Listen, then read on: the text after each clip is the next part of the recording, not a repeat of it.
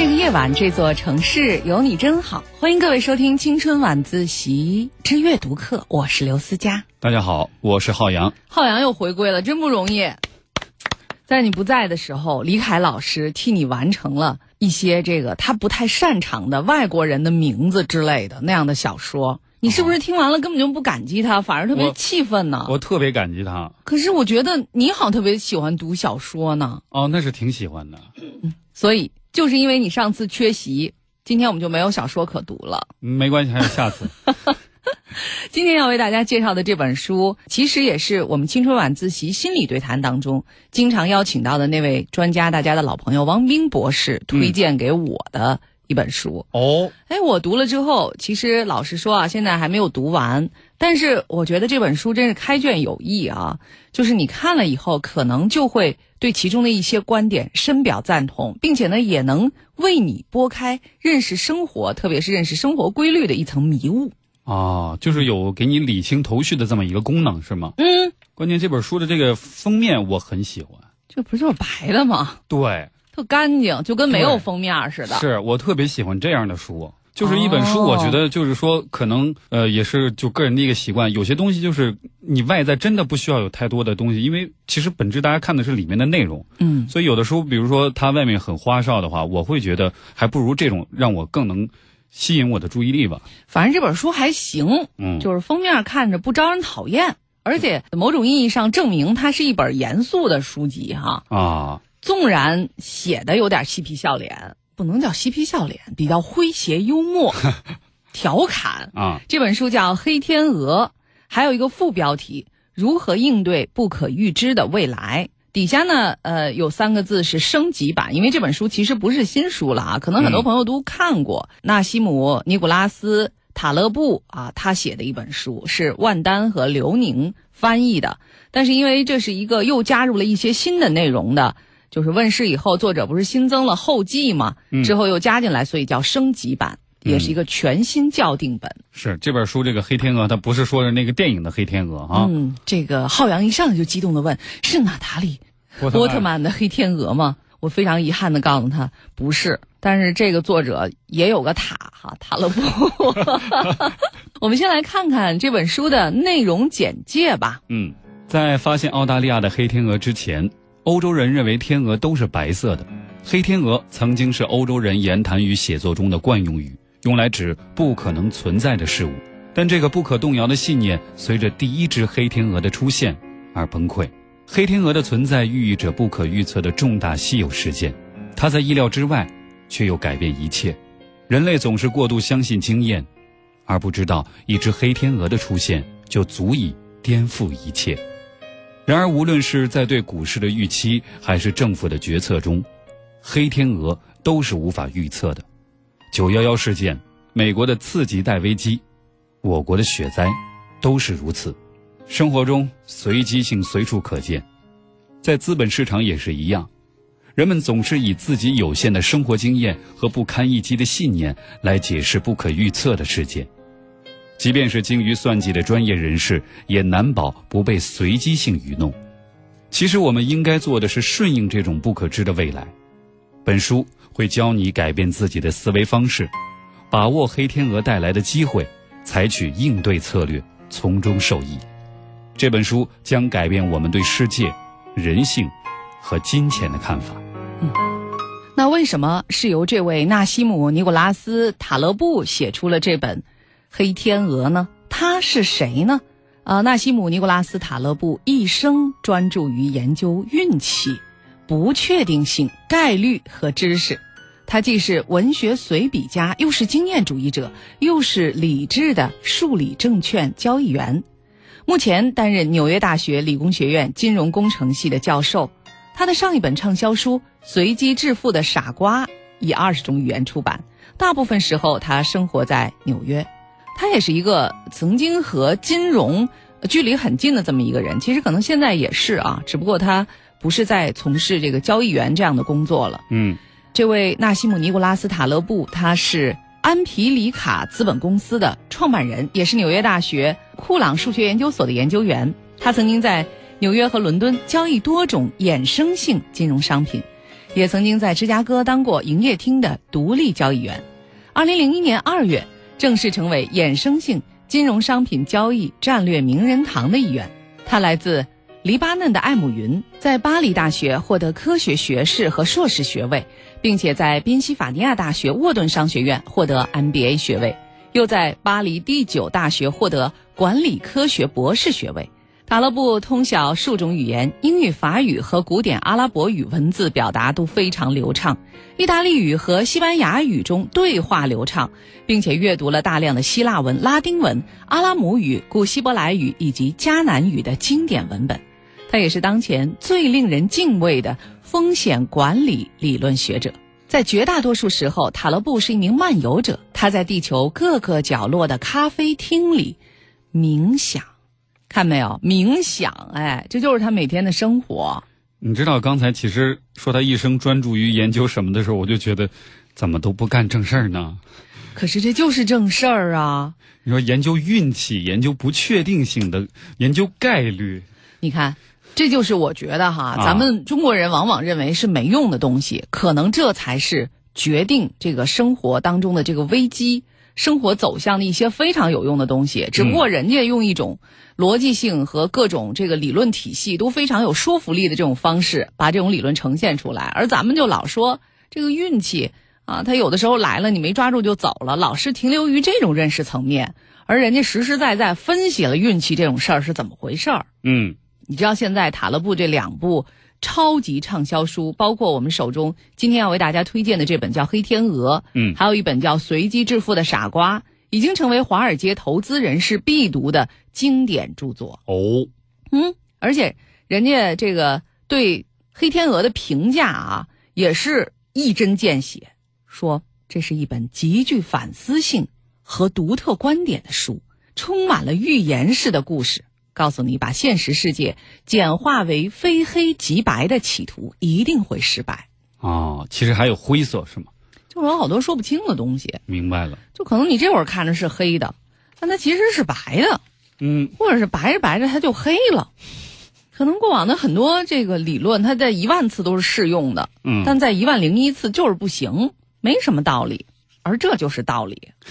行。还挺颠覆的这个观点哈。对啊，怎么样？咱们今天就开始为大家读这本书吧。嗯，《黑天鹅如何应对不可预知的未来》。《黑天鹅》这本书是由中信出版社出版的。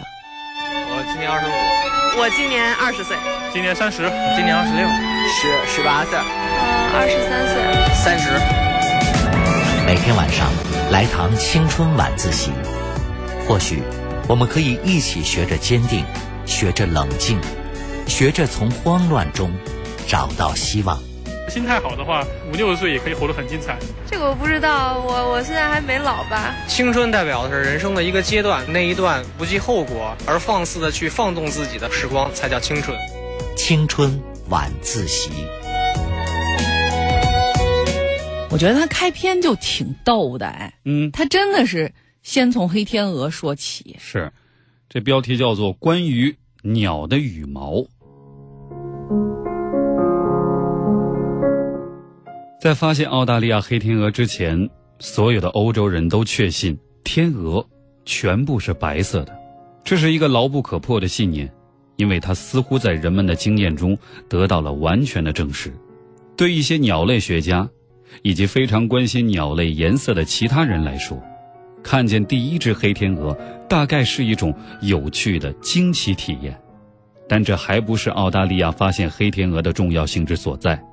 它说明我们通过观察或经验获得的知识具有严重的局限性和脆弱性。仅仅一次观察就可以颠覆上千年来对白天鹅的数百万次确定性观察所得出的结论。你所需要的只是看见一次黑天鹅就够了。在这里。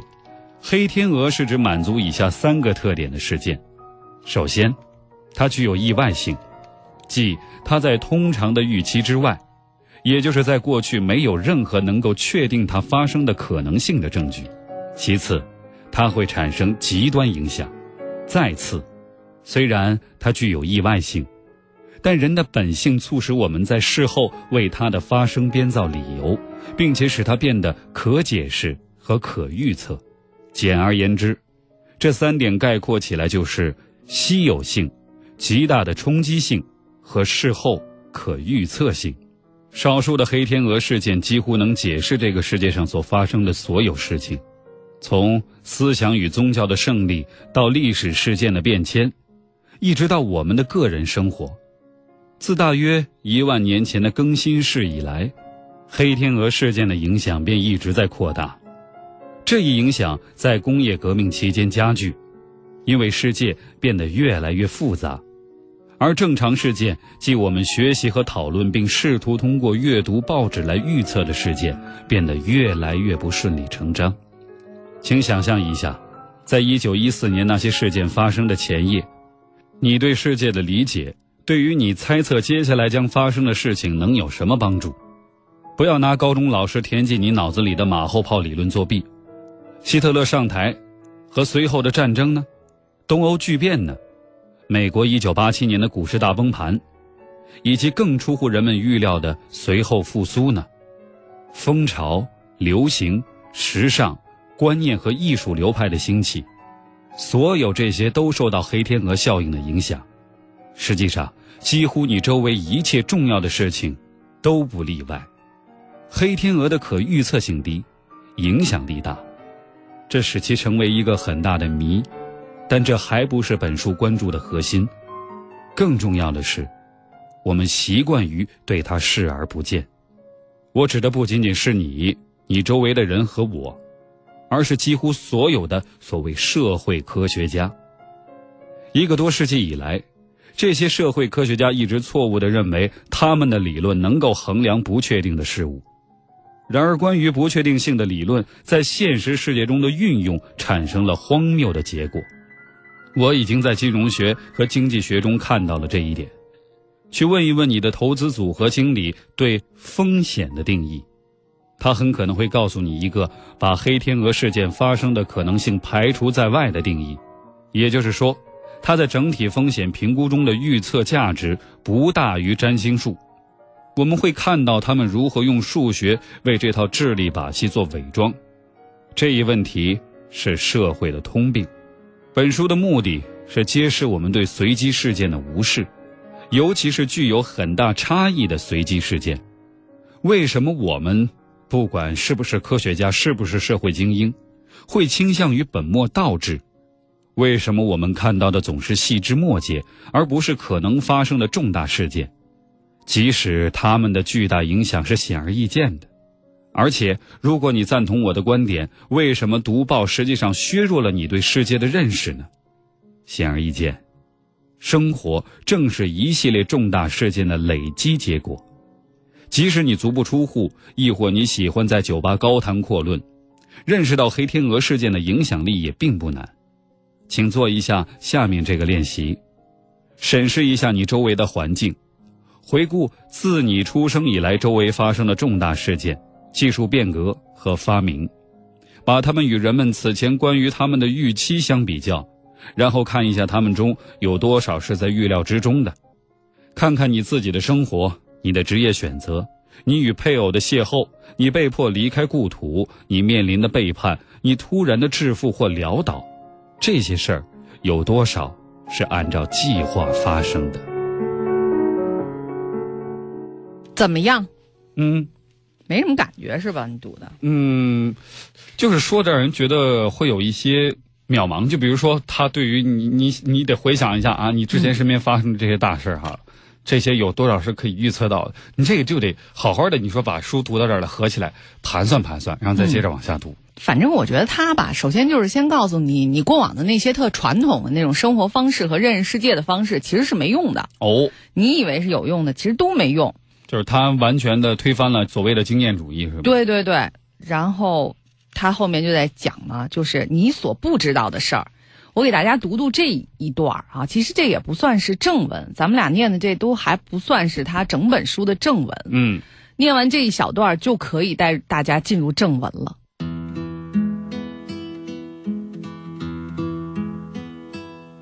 黑天鹅的逻辑是，你不知道的事儿。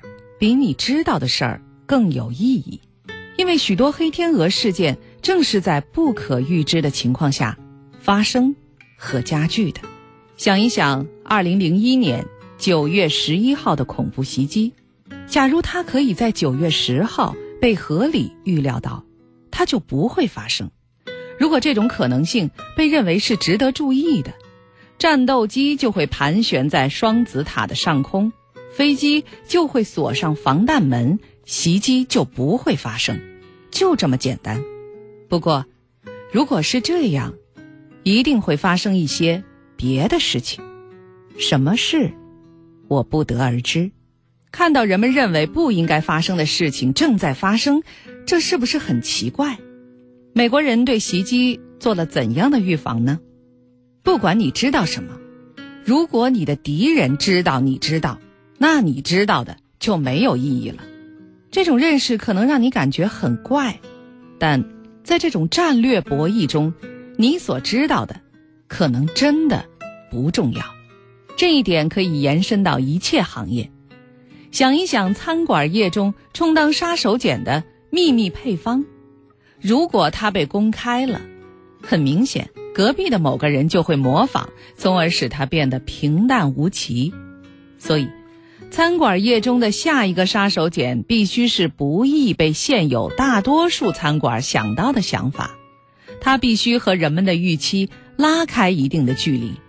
越出乎人们的意料，竞争者就会越少，实施这一想法的企业家就会越成功。制鞋业和出版业以及任何行业都是一样，科学理论也是一样。没有人会有兴趣听那些平淡无奇的东西。人类冒险的回报与对他的预期成反相关。想一想，二零零四年十二月南太平洋发生的海啸，假如事先被预见到，它就不会造成那么大的损失，居民会被疏散。预警系统会起作用，你所知道的灾难就不会真正伤害到你。所以他说的这个，你现在他又解释了一下，你觉得是有点道理？貌似好像是哈。你看，特别具有该星座的品质，质疑一切，怀疑一切，是吧？一直挺好的，挺好的。这正是我们鼓励的黑天鹅的这种品质。其实我觉得这个第一章叫“自我欺骗的人类”啊，嗯，实际上从他自己这个出身，他自己经历的事情，也就解释了为什么他会毕生专注于研究运气，为什么他会不相信人类已经知道的那些是重要的。我觉得跟他自己的经历是有关系的，因为刚才我们在前面也介绍过，他是黎巴嫩人啊，那他为什么离开？家园到了美国去生活，这个也是众所周知的原因。黎巴嫩战火纷扰这么多年，但是这也是当年的黎巴嫩人没有预见到的。那我们就一起来听听吧。嗯，自我欺骗的人类，在这一章后面有一段跟其他字体不一样的小字哈。嗯，上面说历史和社会不是缓慢爬行的，而是在一步步的跳跃。他们从一个断层跃上另一个断层，期间极少有波折。而我们以及历史学家喜欢相信那些我们能够预测的小的逐步演变，我们只是一台巨大的回头看的机器，这不是自传，所以我会跳过战争场面。实际上，即使这是自传，我还是会跳过战争场面。我无法与电影或更有成就的冒险家的回忆录竞争，因此我会直接跳入我对偶然性和不确定性的专业研究。解剖黑天鹅，一千多年来，地中海东部沿岸一个叫做黎巴嫩山的地方，孕育了至少十几种不同的宗教派别、种族和信仰。这个地方被称为黎凡特，比起处于近东地区内陆的其他地方，与地中海东部主要城市更加相似，因为这里的船运交通比内陆山区更方便。黎凡特的城市天生具有商业气息，人们根据明确的规则相互交易，保持着一种有益于商业的和谐，并且相互之间有非常频繁的交往。我父母都来自希腊叙利亚社区，这是北叙利亚最后一个拜占庭人定居点，包括现在的黎巴嫩。请注意，拜占庭人用当地语言称自己为罗马人。我的祖先源于黎巴嫩山山脚橄榄树生长的地方。在15世纪著名的艾姆云战役中，我们把马龙派基督徒，当时说阿拉伯语，赶进了山区。艾姆云正是我的祖先居住的村落。自从阿拉伯人入侵一千多年来，他们与穆斯林一起生活在商人化的和平中，只是偶尔受到来自山区的黎巴嫩马龙派基督徒的侵扰。通过阿拉伯统治者与拜占庭皇帝之间的某种诡秘协议，艾姆云向两方纳税，并从两方得到保护，因此我的祖先生活在一千多年的和平中，几乎免于流血。他们最后一个真正的麻烦是后来的十字军，而不是阿拉伯人。似乎只对战争和诗歌感兴趣的阿拉伯人，以及后来似乎只对战争和享乐感兴趣的奥斯曼土耳其人，似乎只能从事无趣的商业和不那么危险的学术，比如翻译阿拉姆语和希腊语的文字。奥斯曼帝国灭亡后。我的祖先们突然发现自己被纳入的那个叫黎巴嫩的国家是一个平静的天堂，它成了一个基督徒占统治地位的国家，人们突然被洗脑了，开始信仰单一民族国家。这些基督徒使自己相信他们处在被笼统称为西方文明的中心，同时拥有一扇朝东的窗户。没有人预见到不同信仰的人群之间出生率的差异。人们以为勉强占多数的基督徒会继续占多数，这是静态思维的典型例子。黎凡特人被赋予了罗马公民的身份，基督徒仍然认为这是他们最后的护照。他让圣保罗，一个叙利亚人，自由地穿越了那个古代世界。人们以为自己同一切他们认为值得联系的东西联系在一起。这个地方对世界极度开放。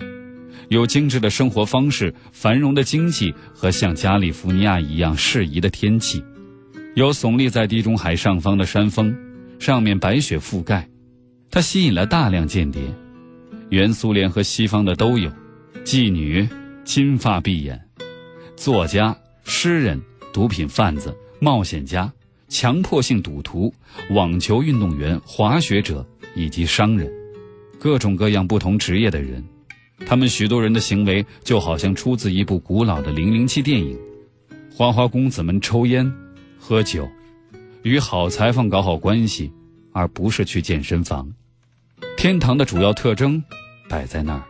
据说出租车司机很友好，确实，回头看起来，他在人们的记忆中比实际上更像天堂。但我年纪太轻，体会不到在黎巴嫩的乐趣。因为我成了反叛的理想主义者，并且很早就养成了对修道的偏好。我不喜欢炫耀财富，抵触黎凡特文化中对奢侈的过度追求，以及对与金钱相关的事物的迷恋。十几岁的时候，我巴不得搬到某个没那么多零零七，也没那么乏味的大城市去。但在知识氛围方面，我记得那里有一种特别的东西。我进入了，即使法语科目也是获得法国夜市证书即高中学历比例最高的法语中学之一。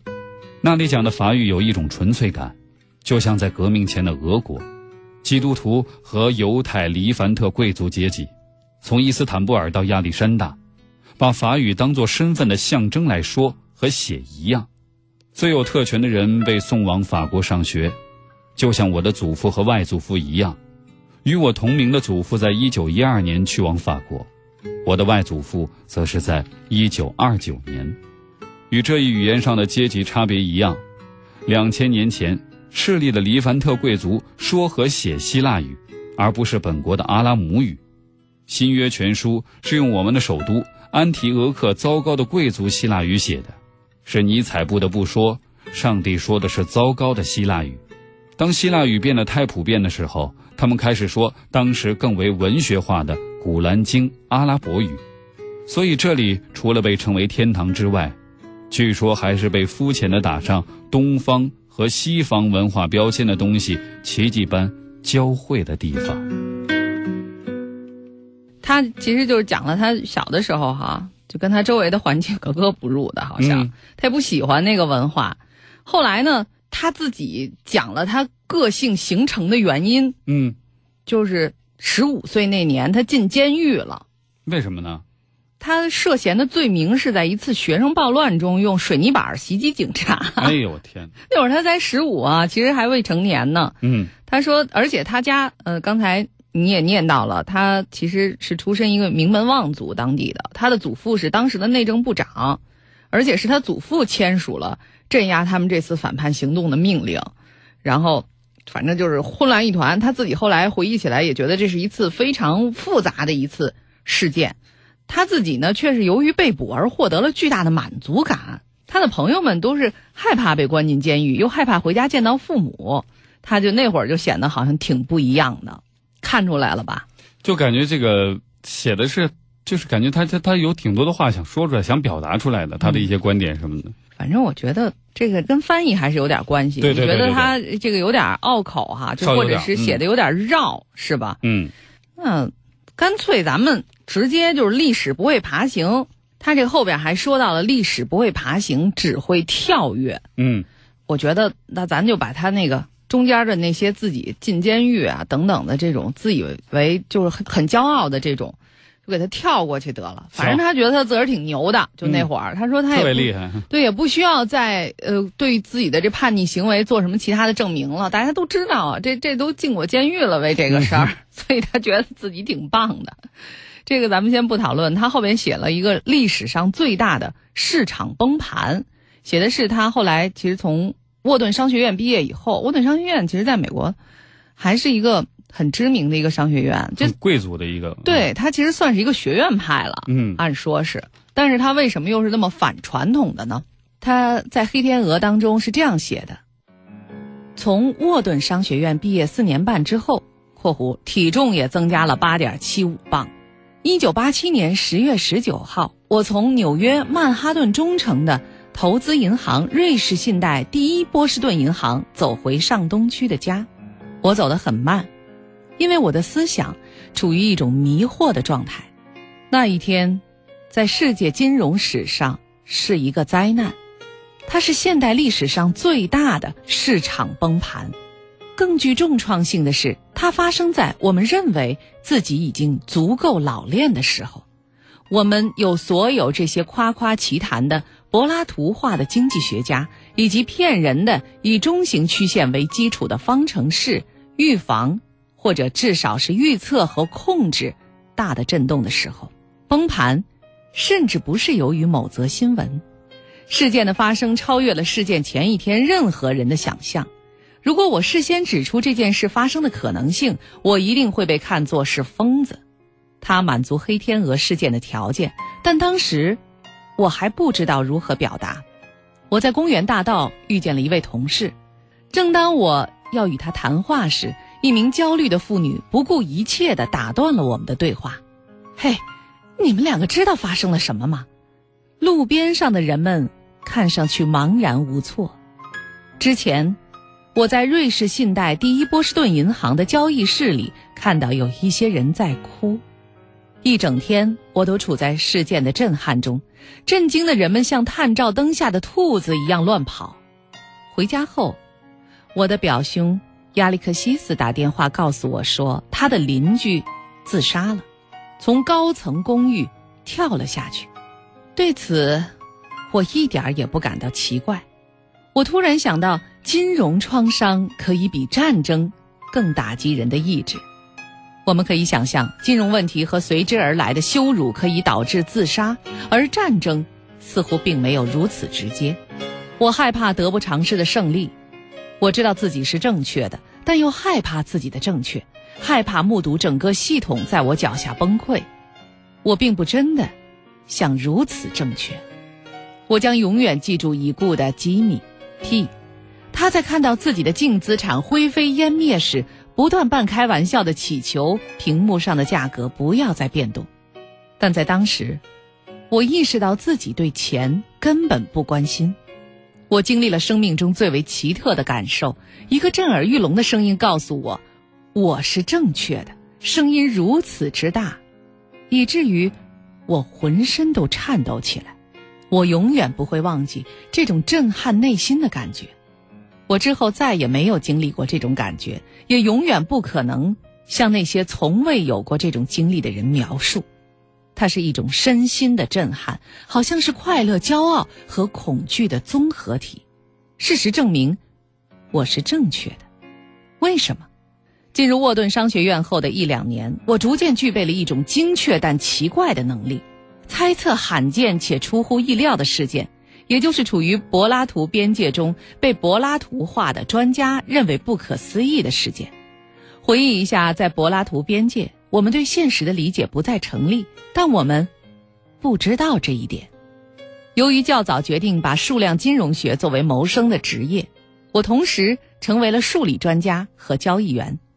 数理专家是一类把随机数学模型应用于金融或者社会经济学数据和复杂金融工具的产业科学家。不过，我是完全相反意义上的数理学家。我研究这些模型的缺陷和局限，寻找使他们失效的柏拉图边界。我还进行投机交易，而不仅仅是纸上谈兵。这在数理专家当中是很少见的，因为他们被禁止冒风险。他们的角色只局限于分析，而不是决策。我确信我完全无法预测市场价格，并且知道其他人也无法预测，但他们却不知道这一点，或者他们不知道他们正在承担巨大的风险。大部分交易员都是在压路机前捡硬币，把自己暴露在极少发生而具有重大影响力的事件面前，却睡得像婴儿一样。浑然不知。假如你认为自己厌恶风险、了解风险并且高度无知的话，我的工作将是你能做的唯一工作。同时，数理专家所拥有的技术本领，加上对实物的深入参与，对于一个想成为哲学家的人来说是非常有用。首先，当你把二十年的时间用于大规模的数据实证研究，并基于这些研究从事风险活动时，你会很容易发现现实世界的构成因素，而他们是被洗脑的柏拉图化的思想家看不到的。其次，它使我的思考变得有条理和系统化，而不是被包围在奇闻异事中。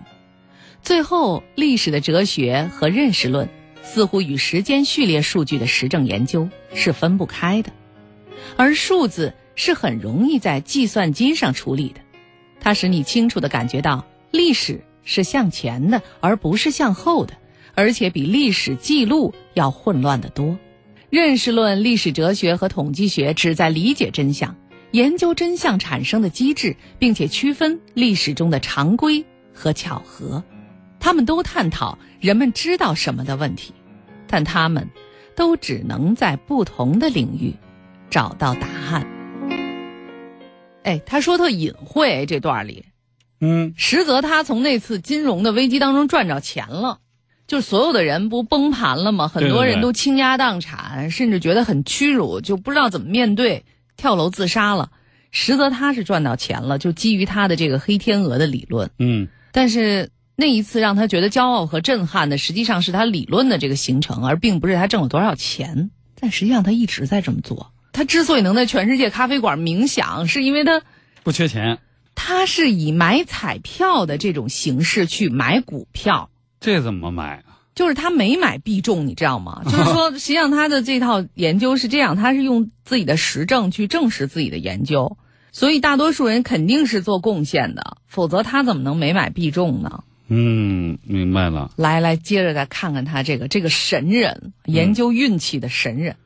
下面一篇的标题叫做《代表独立的粗话》。一九八七年十月十九日那天晚上，我一觉睡了十二个小时。我很难把这种确信的感觉告诉我的朋友，他们都由于市场崩盘而处于悲痛之中。当时的奖金与如今比起来微不足道，但是，假如我的雇主瑞士信贷第一波士顿银行及金融系统能够坚持到年底。我会得到一份适当的奖金，对此，有时候人们会说一声“去他的钱吧”，这话虽然粗俗，但能让你表现得像个维多利亚时代的绅士，一个摆脱了奴役的人。这是一种心理上的缓冲，让你无需成为巨富，但足以让你自由选择一个新的职业，而不必过分担忧经济报酬。同时使你不必委曲求全。你不再对某个雇主或者就业本身产生任何理智和情感上的依赖，不再受那个人对你武断而又不公平的评价和摆布。独立对每个人都有特别的含义。有那么多高收入的人变得更加谄媚，他们越来越依赖他们的户主和雇主，也更加痴迷于赚更多的钱。对此，我惊诧不已。虽然按照某些标准来说，这算不上什么豪言壮语。但它实际上帮我摆脱了经济上的所有欲望。每当我把时间不是花在研究，而是花费在追求物质财富上，我都会感到羞愧。请注意，在那些日子里，“去他的”是挂掉电话之前的结束语。当时交易员在赔钱时摔坏电话是极为平常的事儿。有人喜欢摔椅子、桌子或者任何能够发出声响的东西。有一次。在芝加哥商品交易所，一名交易员试图掐死我，来了四名保安才将他带走。他生气，因为我站在了他认为是他的领域的地方。谁会愿意离开这样的工作呢？把这种情形与大学餐厅中单调的午餐比较一下吧。那里彬彬有礼的教授们谈论着最新的院系争斗，于是我继续留在数理和交易行业，现在仍然是。但却控制好自己，只做最少量但极为密集而且有趣的工作，只关注最具技术性的方面，从不参加商业所谓会议，避免与西装革履却不读书的成功者为伍，并且平均每三年休息一次，弥补自己在科学和哲学方面落下的空白。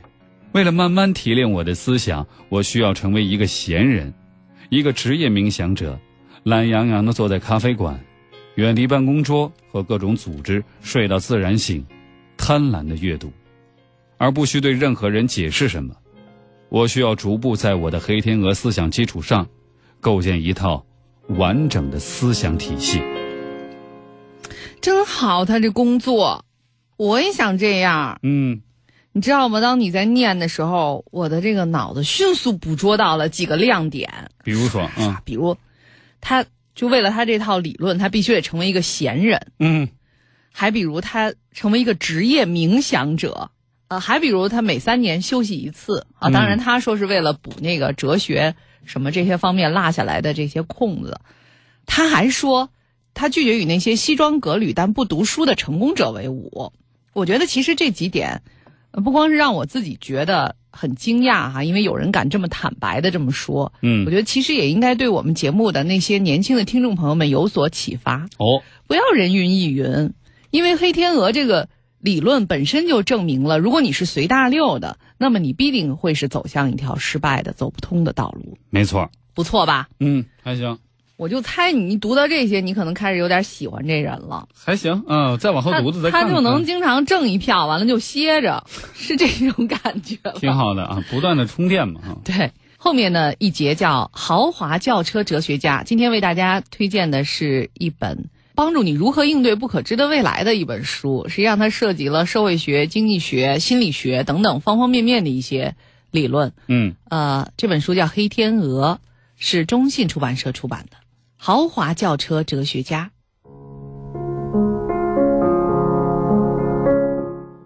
黎巴嫩战争和一九八七年的崩盘似乎是相同的现象。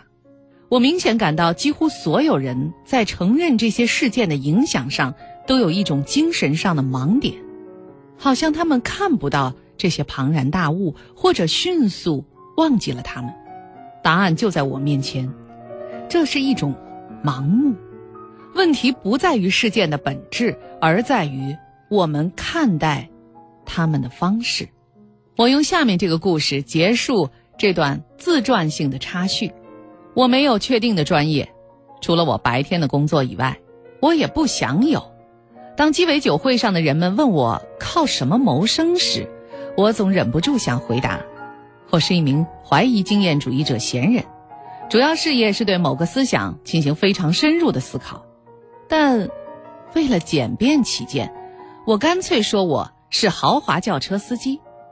在一次跨大西洋的航班上，我发现自己被升至头等舱，坐在一位衣着华贵、精力充沛的女士旁边，她浑身缀满了黄金和珠宝，不停地吃着坚果，可能因为那是低卡路里的食物吧。而且她坚持只喝依云矿泉水，一路上都在读《华尔街日报》欧洲版。他一直试图用支离破碎的法语与我交谈，因为他看见我在读一本社会哲学家。比埃尔布迪厄的书是法语的。有趣的是，这本书讲的正是社会歧视的标志。我用英语告诉他，我是豪华轿车司机，并且骄傲地坚称我只开非常高档的轿车。于是，整个飞行途中是冰一般的沉默。虽然我能感到敌意，但起码我能安静的阅读了。挺神的吧？这人是，他是几月份的生日呢？我就知道你会感兴趣这个事儿。你是不是觉得他也是十一月的生日呢？我就觉得他这个这思维吧，就是说，虽然说他可能涉及到的这些领域是我们平常没有涉及到的啊，尤尤其是我这样的一个大白人哈，但是就是他的一些思维方式，我觉得倒还是挺特别的。嗯，不人云亦云，而且挑战权威，而且看不上那些徒有其表。那样的人，嗯，就是所有的所谓的证明你是什么上流社会、对精英阶层的那些，他通通看不上。虽然他自己可能就来自黎巴嫩的这么一个上层社会的家庭，所谓的精英当中的一份子哈，他一直是叛逆的，从十五岁被抓起来投进监狱的时候就是如此。所以我觉得这个人真的是挺有意思的，他真是用他毕生的各种学习、工作和实践来验证了他的这套黑天鹅理论。来看看后边这个出版界的黑天鹅。其实出版业中的黑天鹅这一章，它更是举了一个实例。我觉得这个实例可能也会对我们，包括出版业当中的那些工作的朋友，会有所启示吧。嗯，第二章出版业中的黑天鹅。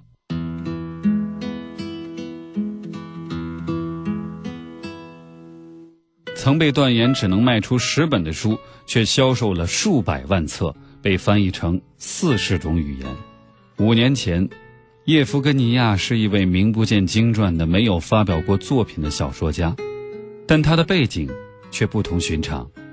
他是一位神经学家，对哲学感兴趣。他的前三任丈夫都是哲学家。他顽固的法国加俄罗斯头脑，喜欢以文学形式表达他的研究成果和思想。他把他的理论描述成故事，并加上各种自传性的评论。他避免了同时代的叙述性非虚构类作品中新闻式的搪塞之词，例如，在一个明媚的四月的早晨，约翰·史密斯离开了他的住处。他总是用人物原来的语言写出外语对话，附上翻译，就像电影字幕一样。他拒绝为蹩脚的意大利语对话配上蹩脚的英语。本来没有哪个出版商会理会他。但是当时人们对那些少有的能够用人们半懂不懂的语言说话的科学家怀着一些兴趣，一些出版商同意见他，他们希望他能够成长大，并写出一本关于艺术的大众科学图书。他获得了足够的关注，得到了拒绝性和偶尔的侮辱性评论，而不是更具侮辱性和贬低性的沉默。出版商们对他的手稿。感到很困惑，他甚至无法回答他们的第一个问题：这是小说类还是非小说类？也无法回答出版商出书申请表上这本书的受众是谁这一问题。他们告诉他：“你必须知道谁是你的读者。业余作家为自己写作，专业作家为他人写作。”他们还要求他将自己纳入到某一流派，因为书店不希望感到困惑。他们需要知道往书架上的什么地方摆这本书。一名编辑小心翼翼地补充道：“我亲爱的朋友，这部书只能卖出十本，其中还包括你的前夫们和家庭成员购买的数量。”五年前，他曾参加过一次著名的写作研讨班，离开时觉得有些作呕。在那里，写得好的标准是遵守已经成为绝对真理的教条。并且尊重所谓的经验，他所遇到的作家都试图模仿《纽约客》刊登过的故事，但他们没有认识到，从定义上讲，大部分新东西是不可能在过期的《纽约客》上找到范本的。就连短故事，对叶夫根尼亚而言也是一个模仿的概念。研讨班的指导老师非常绅士却态度坚定地对他说：“他已经无可救药了。”最后，叶夫根尼亚把他的主要作品《漫画递归》的整个手稿贴在网上。在那里，他的作品吸引了少部分读者，其中包括一家不知名出版社的精明的老板。他戴着粉色边框的眼镜，说着粗犷的俄语。他提出为他出版这本书，并答应完全不改动他的文字。正是由于他在保持原文上的坚持，出版商只付给他标准版税的一小部分，因此出版商也没什么损失。他接受了，因为。他别无选择，用了五年时间，叶夫根尼亚才从毫无本钱的自大狂、固执而难以相处，变为坚忍不拔、辛勤耕耘的特立独行者。因为他的书慢慢火了，成为文学史上最大、最令人惊讶的成功之一，销量达数百万册，而且获得了评论界的赞誉。那家小出版社也一跃成为大公司。时刻有一名接待员在来访者进入主要办公区时向他们致意。他的书被翻译为四十种语言，你可以在许多地方看到他的照片。他被称为某个所谓一致学派的先锋。出版商们现在有个理论：读书的卡车司机不会读为卡车司机写的书，并认为读者蔑视那些向他们谄媚的作者。现在人们相信。科学文章会用方程式和术语掩盖无聊，而一致性写作通过以原本的形式表达思想，使之置于大众的判断下。今天，叶夫根尼亚不再嫁给哲学家了，他们太喜欢争论了，也刻意的躲避着媒体。在教室里，主攻文学的学者们不断在讨论预示这一新写作风格的必然性的许多线索。小说类与非小说类之间的区别太古老，无法抵御现代社会的挑战。很明显，我们需要校正艺术与科学之间的分裂状态。在事后，他的天赋显露无遗。之后，许多与他打过交道的编辑都指责他不去见他们，他们确信自己本来可以立即发现他作品中的价值。几年内，某位文学学者写了一篇题为。从昆德拉到叶夫根尼亚的论文，分析如何从昆德拉的作品中找到叶夫根尼亚作品的影子。昆德拉是先行者，因为他的文章中加入了许多评论。叶夫根尼亚从未读过昆德拉的书，但看了他的一本书的电影版，在电影中没有出现评论。还有一位著名的学者试图证明，可以在叶夫根尼亚书的每一页看到。格雷戈里·贝特森的影响，那是一位把自传性描述插入学术研究论文中的学者。叶夫根尼亚也从未听说过贝特森。叶夫根尼亚的书，自身就是一只黑天鹅。是啊，他又用不同的这个例子来证实了自己的观点。其实关于这本叫《黑天鹅》的书的媒体推荐有很多，我看了一遍以后，我倒反而觉得豆瓣网友对他的这个书的评价啊，实际上才是这本书真正的意义所在。哦，豆瓣网网友是这么说的：大家总以为庸常生活里的格局和规律是应该努力去适应的，这确实是一个极大的误区。平庸之人就是因为习惯了这样的规律，才注定了自己平庸的命运。而黑天鹅的伺机出现，从来都是历史最精彩的一部分。我为什么说这个话特别好，特别适于做我们今天节目推荐的一个书评呢？因为我觉得这就是《黑天鹅》这本书可能作为我们今天的这个中国传统和中国教育体制之下，青年人其实不具备的一些东西。就是老被训练成按照某一个规律去做哈，比如说你从小刻苦努力，嗯，你要上名校，然后你将来就能怎么怎么样，甚至于会呃有那个男生的家长会告诉他，你现在不要谈恋爱，你这以后成功了，什么香车美女，爱情，所有的一切都会有的。可能我们会认为成长当中是存在某种模式的，但实际上，我觉得黑天鹅就塔勒布在告诉大家，不光是说那些名人他是突破了这些传统，实际上每一个人如果按照这样的传统去做，都不见得会得到你预想的那个结果。我觉得这个是他最大的意义所在。那不，那我觉得他的观点其实在很大程度上有很大的颠覆性。对啊，他就是说别按照那些传统，嗯，别人知道的那些都不重要，但重要的是什么？其实我们并不知道。但是我们应该培养自己的一种灵活性，就是当那种不确知的事件发生的时候，我们能最大的机会去拓展我们的好运和消除那种坏运气。嗯，所以这本书虽然读起来稍微有一点绕哈、但它还是一本很有价值的书。呃，黑天鹅不仅是一个随机性的问题，它还涉及我们看待世界的方式。我们总是以为自己知道的很多，能够预测未来。现在我们掌握的信息也是前所未有的丰富，但是世界上的偶然性的灾难也是前所未有的频繁。于是我们不得不停下来思考：我们是不是错了？这正是黑天鹅想要告诉我们的，这也是今天我们在青春晚自习当中推荐给大家的这本书，中信出版社出版的《黑天鹅》升级版，是美国学者纳西姆·尼古拉斯·塔勒布的作品。他也是一个特别有个人魅力的一个作者啊。嗯，我也希望能够有一天以冥想为职业。在咖啡馆是吗？对对对，也非常感谢浩洋的亲情献声。